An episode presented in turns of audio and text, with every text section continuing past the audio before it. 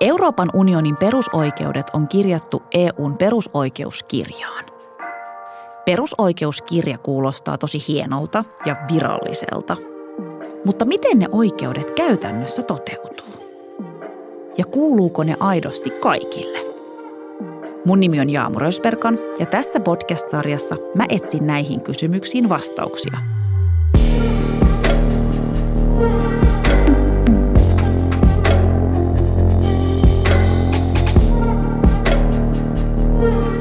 Aina välillä kuulee puhuttavan toisen polven nuorista.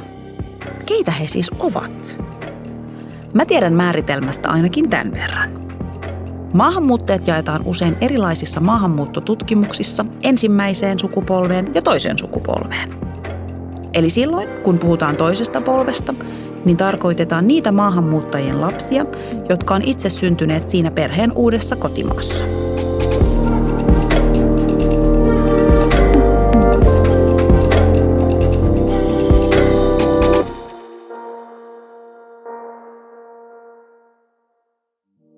Mutta onko toisen polven nuorilla jotain muuta yhteistä kuin se, että vanhemmilla on erilaiset taustat?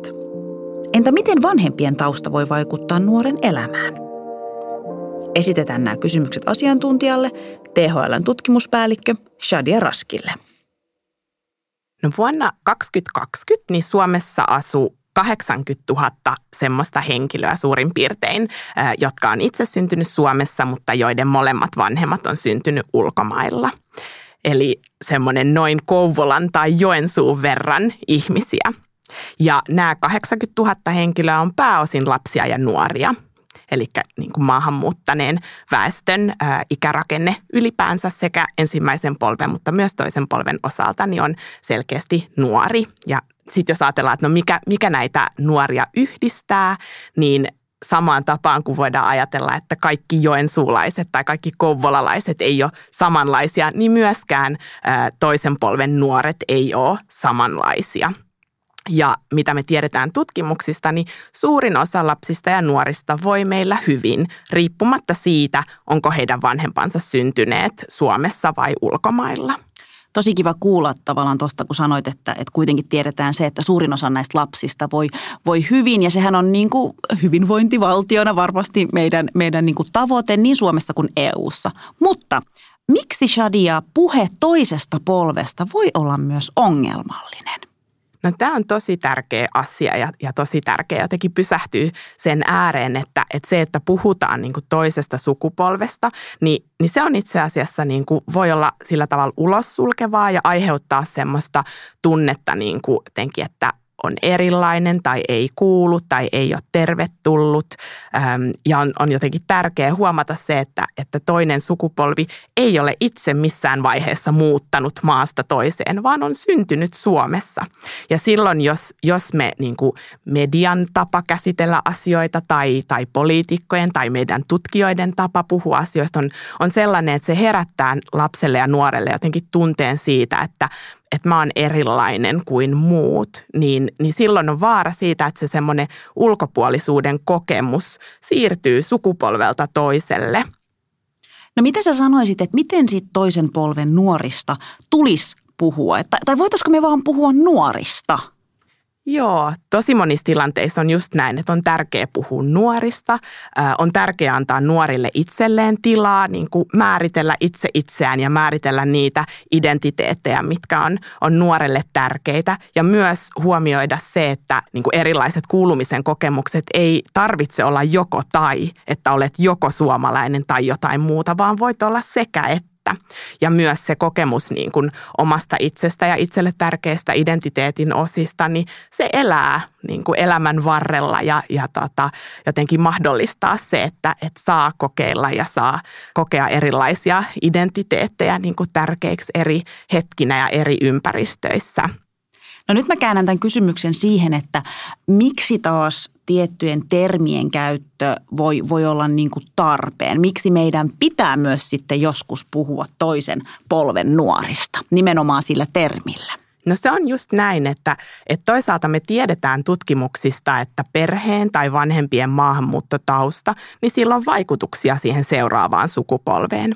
Niin siksi joissain tilanteissa ja tutkimuksissa on tosi tärkeää myös luokitella nuoria niin kuin erilaisiin ryhmiin ja tarkastella, että miten erilaiset taustatekijät vaikuttaa vaikka nuoren opintomenestykseen tai hyvinvointiin tai erilaisiin niin kuin tuloksiin. Ja tutkimuksissa käytetään aika usein myös käsitettä ulkomaalaistaustainen ja, ja siinä niin kuin on tilastokeskus määritellyt näin, että se pitää sisällään sekä itse Suomeen muuttaneet että Suomessa syntyneet, joiden molemmat vanhemmat on syntynyt ulkomailla. Tämä oli tosi mielenkiintoinen, Shadia. Sä sanoit siis, että, että vanhempien maahanmuuttotausta voi vaikuttaa nuoriin. Sillä voi olla siis seurauksia, vaikka he olisikin ihan syntynyt Suomessa tai, tai eu ja vanhemmat tosiaan sitten muualla. Okei, no miten sitten vanhempien tai isovanhempien maahanmuuttotausta voi vaikuttaa nuoren mahdollisuuksiin? Ihan niin kuin jos konkreettista esimerkkiä antaisit. No konkreettisesti, jos ajatellaan arjen tilanteita, että, että jos vanhempi on muuttanut Suomeen eikä välttämättä tota, puhu suomea niin kuin vielä sujuvasti, niin, niin silloin se vanhemman maahanmuuttotausta voi vaikuttaa siihen, että miten hyvin vanhempi osaa neuvoa tai auttaa läksyissä tai onko hänellä Suomessa se, semmoinen verkosto, mistä voisi löytyä vaikka nuorelle TET-paikka tai osaako vanhempi neuvoa lukion hakemisessa tai, vai jääkö nuori sillä tavalla enemmän yksin sitten niissä tilanteissa verrattuna sitten semmoiseen koulukaveriin, jonka molemmat vanhemmat on syntynyt Suomessa ja puhuu sujuvasti suomea ja tuntee suomalaisen palvelujärjestelmän. Mutta tämä on nyt mun mielestä jotenkin tosi surullista tai ehkä mä sanoisin jopa vähän älytöntä, että nuori, joka on kasvanut tai syntynyt ja kasvanut EU-maassa ja ei kuitenkaan sitten niinku tilastojen mukaan ole täysin samalla viivalla muiden nuorten kanssa. Eikö tämä nyt vähän ongelmallista, Shadia? No tämä on ongelmallista ja sitten mä haluaisin myös jotenkin kääntää katseen siihen, että, että itse asiassa me tiedetään, että se ei ole ainoastaan se vanhemman maahanmuuttotausta, mikä, mikä vaikuttaa niin kuin nuorten mahdollisuuksiin just vaikka tämän läksyjen kanssa auttamisen tai, tai vanhemman verkostojen kautta, mutta myös meidän suomalainen yhteiskunta vaikuttaa siihen, että miten me nähdään, miten me kohdellaan erilaisia nuoria. Eli jos ajatellaan vaikka kiusaamiskokemuksia koulussa, niin me tiedetään, että kiusaamiskokemukset on yleisempiä sellaisilla ö, nuorilla ja lapsilla, jotka on syntynyt itse Suomessa, mutta joiden vanhemmat on syntynyt ulkomailla verrattuna sitten niihin niin kuin suomalaista syntyperää oleviin luokkakavereihin. Eli silloin huomio on tärkeä kiinnittää paitsi siihen jotenkin lapsen perhetaustaan tai, tai perheen maahanmuuttotaustaan, niin myös siihen luokkaan, kouluun ja siihen ympäri, ympäröivään yhteiskuntaan. Siihen, että miten, miten rasismi ja syrjintä ja kiusaaminen niin kuin ilmenee meillä suomalaisessa yhteiskunnassa ja sitä kautta vaikuttaa nimenomaan toisen polven nuorten mahdollisuuksiin.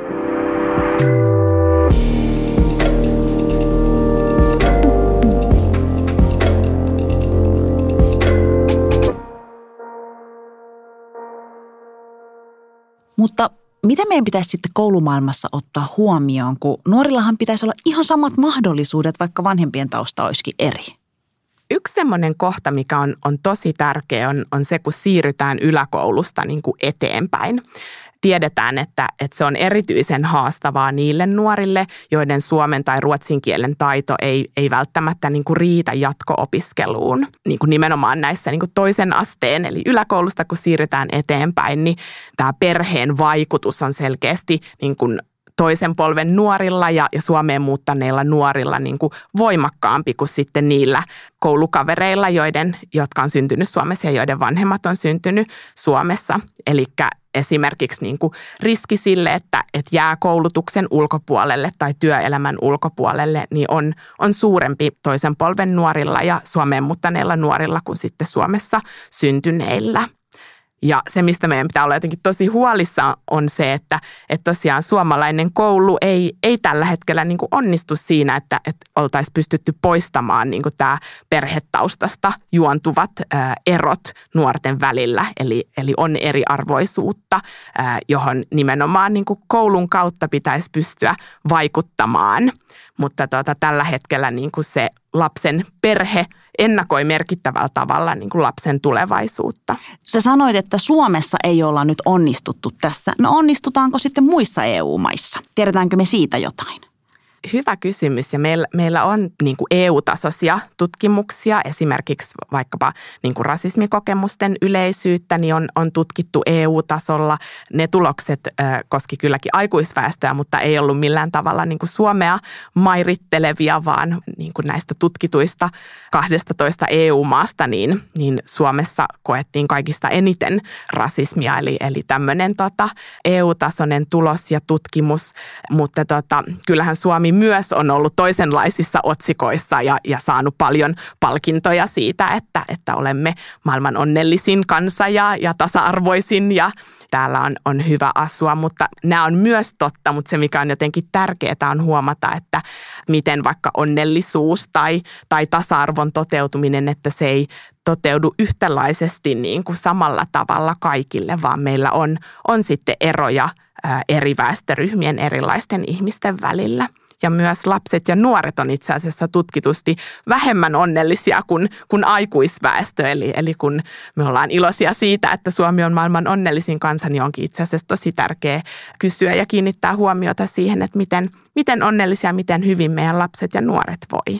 Mutta siis onko niin, että meidän lapset ja nuoret niin kuin sit tilastollisesti ei olekaan siellä onnellisimmissa päissä, kun sitten taas niin kuin Suomi on niin kuin valittu monena vuonna peräkkäin, niin kuin, että me ollaan onnellisin kansa, mutta meidän nuoret ja lapset ei ole. Joo, just näin. Wow, toi ehkä jotenkin, jotenkin pysäyttää. Palataan EU-hun. Mitä EUn kaltainen tämmöinen valtava kompleksi voisi konkreettisesti Shadia tehdä? Miten me varmistetaan kaikkien nuorten osallisuus EU-maissa? Iso kysymys, jos saat sen vastauksen paloteltu jotenkin helpomman kautta ensimmäisenä mulle tulee mieleen, kun on THLn tutkimuspäällikkö ja vedän EU-rahoitteista hanketta, niin, niin se, että EU-rahoituksella tehdään Suomessa tosi paljon tosi hyvää ja tärkeää tutkimus- ja kehittämistyötä, mikä liittyy nimenomaan vaikkapa tota, toimeentuloon tai tai työttömyyteen niin kuin liittyviin kysymyksiin. Eli, eli EUn raho, aloittamien hankkeiden kautta pyritään löytämään semmoisia ratkaisuja vaikkapa, että, että miten maahanmuuttaneet asiantuntijat pääsisivät nopeammin koulutustaan vastaaviin töihin ja, ja sitä kautta niin kuin voidaan ajatella, että niissä perheissä sitten kasvavat ja asuvat lapset ja nuoret, niin, niin heidän niin kuin se perhetilanne ja perheen taloudellinen tilanne ja, ja olisi tota, parempi. Mutta sitten jos ajatellaan niin kuin vaikka sitä kuulumisen kokemusta ja identiteettiä, mistä, mistä tota puhuttiin, ää, niin mä ajattelen, että yksi tosi hyvä kysymys on se, että, että miten hyvin jotenkin EU onnistuu siinä, että millaista on olla jotenkin EU-kansalainen ja, ja tota, kun me tiedetään, että, että suomalainen identiteetti on sellainen, mitä jotenkin on vaikea monen Suomeen muuttaneen ja myös Suomessa syntyneen niin kuin toisen polven nuoren. Jotenkin on niitä tilanteita, missä, missä kokee, että mun suomalaisuutta niin kuin kyseenalaistetaan, vaikka mä olen olen Suomessa syntynyt ja on havaittu, että itse asiassa sitten semmoiset niin hyvin paikalliset identiteetit, vaikka että, että mä oon lohjalainen tai turkulainen, niin ne on niin semmoisia jotenkin, mitkä nousee nuorille niin kuin tärkeiksi ja, ja on helpompi saada kokea olevansa tota, turkulainen kuin, kuin sitten suomalainen, mutta jäin itse miettimään, että, että mikä voisi olla niin kuin EUn tai EU-kansalaisen niin kuin merkitys sitten meille tuota, tavallisille ihmisille vai jääkö se liian kaukaiseksi? Toi oli kyllä tosi hyvä vastaus ja pohdinta. Ja mä mietin myös jotenkin sitä, aina kun on kyse niin kuin lapsista ja nuorista, niin sitä yrittää niin kuin jotenkin haluaa ajatella asioita niin kuin helpomman kautta. Ja nyt kysyttiin tavalla, että mitä EU voisi vois tehdä, niin kuin, että, että varmistaa kaikkien nuorten osallisuus EU-maissa. Mutta sitten Shadia mä mietin sitä, että miten ihan yksilötasolla, mitä jokainen meistä voisi ikään kuin tehdä, että, että jos me ollaan kerran maailman onnellisin kansa tilastoissa, mutta me tiedetään, että meidän lapset ja nuoret sitten taas omissa tilastoissaan ei ole, niin mitä yksilötasolla, mitä mä voisin tehdä? No mä ajattelen, että aikuisena niin on tosi tärkeää se, että, että me otettaisiin vakavasti ne huolenaiheet, mitä nuorilla on. Esimerkiksi vaikka ilmastonmuutokseen ja ekologiseen kriisiin liittyen. Että silloin kun nuoret niin kuin ilmaisee heille tärkeitä asioita, niin se, että me aidosti ää, pysähdytään ja otetaan ne huolet vakavasti.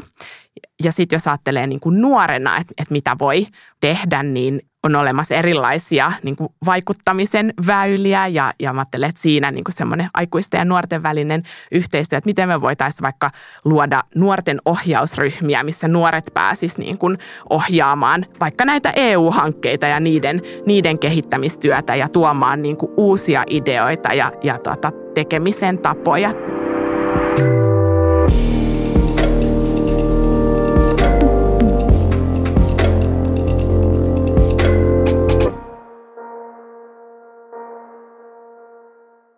Toisen polven nuorista puhuttaessa törmää välillä myös pohdintaan lähiöistä ja alueellisesta eriytymisestä.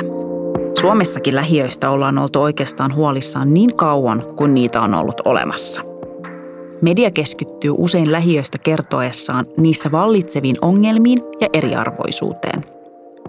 Lähiöt on keskenään kuitenkin hyvin erilaisia alueita, joissa asuu erilaisia ihmisiä, eli tässäkään asiassa turha yleistäminen ei kannata – Tätä korostaa myös Suomen punaisen ristin nuorten turvatalotoiminnan johtaja Leena Suurpää. Mitä kaikkia alueellinen eriytyminen siis voi tarkoittaa? No alueellinen eriytyminen ensinnäkin, se voidaan nähdä positiivisena asiana.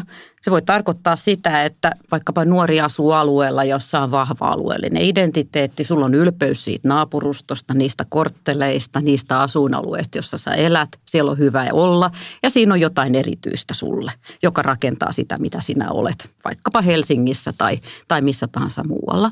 Mutta sitten alueellinen eriytyminen voi olla myös kielteinen asia. Se voi olla sellaista, jossa, jossa ihmiset – syystä tai toisesta esimerkiksi tulee ulkoapäin leimatuiksi siten, että jollain alueella asuminen on esimerkiksi huonoa tai pelottavaa tai siihen alueeseen voi riittyä e, e, tämmöisiä mainekysymyksiä. Toki alueellinen eriytyminen on, on jotain, mikä on arkipäivää Suomessa siihen oikeastaan liittyy aina myös sosiaalinen eriytyminen – Eli pelkkä alueellinen eriytyminen ei vaikuta välttämättä aina nuoren elämään niin kokonaisvaltaisesti, mutta siinä on aina kyse myös siitä, että miten, jos sä asut alueella, jossa asuu vaikkapa hyvin samankaltaisista taustoista tulevia ihmisiä, niin sillä on vaikutus siihen, minkälaista koulua sä käyt, minkälainen kaveripiiri sulle muodostuu, miten sä liikut, miten sä löydät harrastuksiin. Sillä on tosi paljon tällaisia vaikutuksia. Ja joskus näyttää siltä, Suomessakin, tai itse asiassa huolestuttavasti useammin ja useammin, että alueellinen eriytyminen voi liittyä myös ihmisten toimeentuloon, ihmisten mahdollisuuksiin valita niitä paikkoja, missä sitten haluaa asua.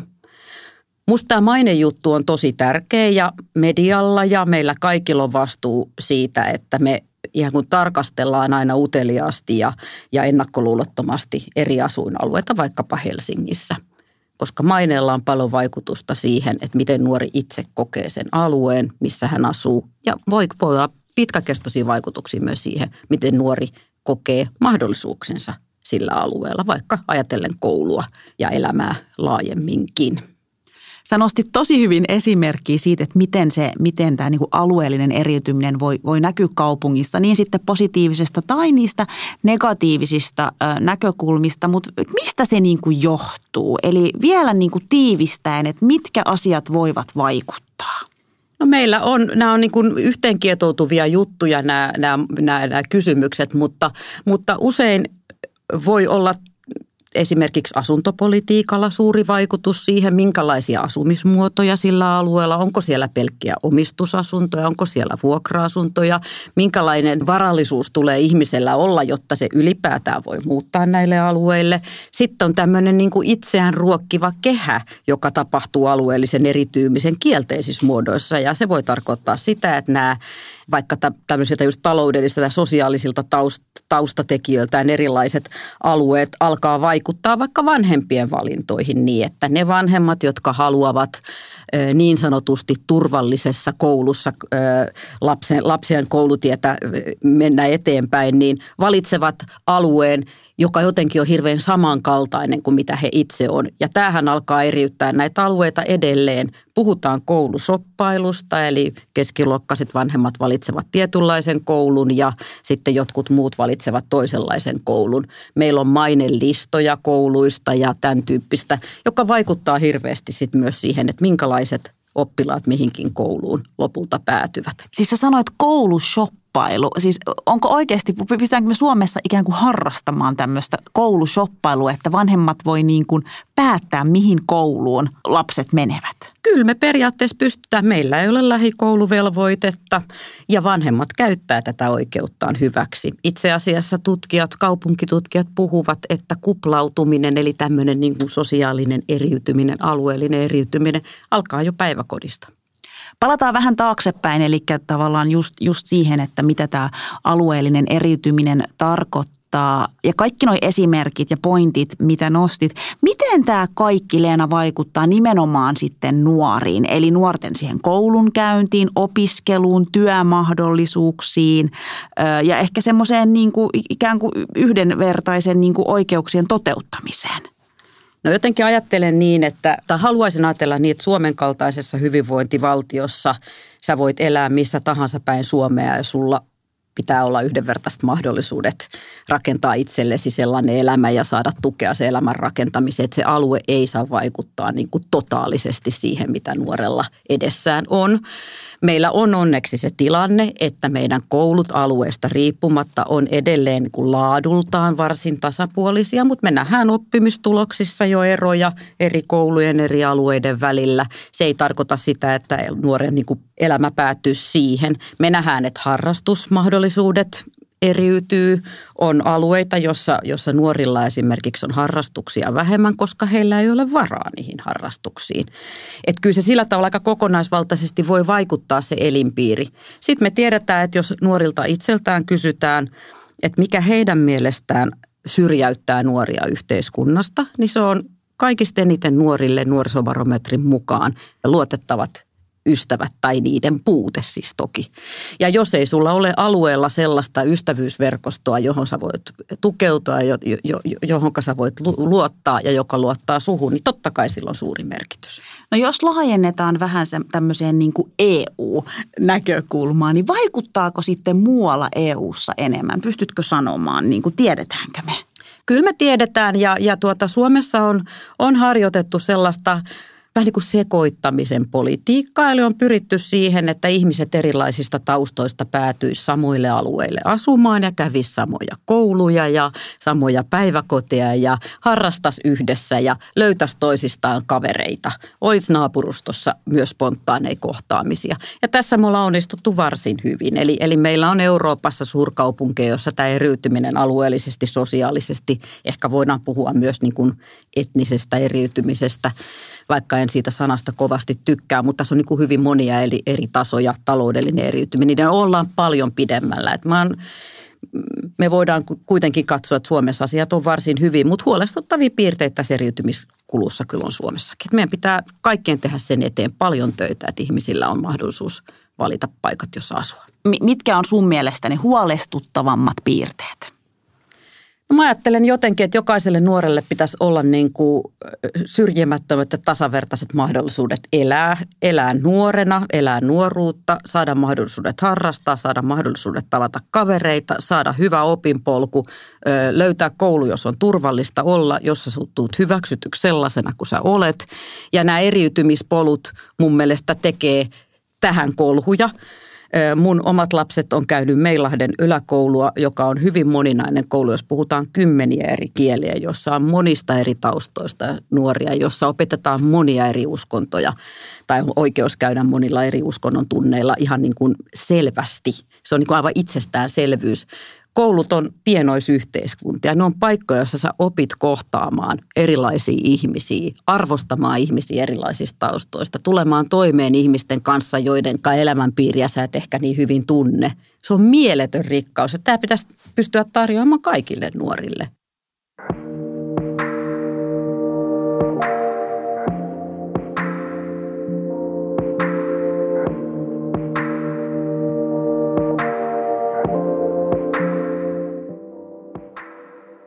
Leena Suurpää, sä teet töitä nuorten turvatalolla Suomen punaisessa ristissä.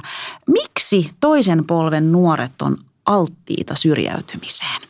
No syrjäytyminen on tietysti tosi monenlainen ilmiö. Että voidaan ajatella, että syrjäytyminen on sitä, että sulle ei ole toimeentuloa, Eli sulle ei ole elämässä niin kuin riittävää vaikkapa varallisuutta. Sulle ei ole rahaa tehdä asioita, joita, joita niin kuin elämän tyytyväisyyden täyttämiseksi tarvitaan. Me nähdään, että lapsiperheköyhyydessä toisen polven perheet tai perheet, joilla on monikulttuurisia taustoja, niin heillä on enemmän köyhyyttä. Se niin kuin on yksi semmoinen, mikä näkyy työttömyytenä. Meidän työmarkkinat on syrjivät.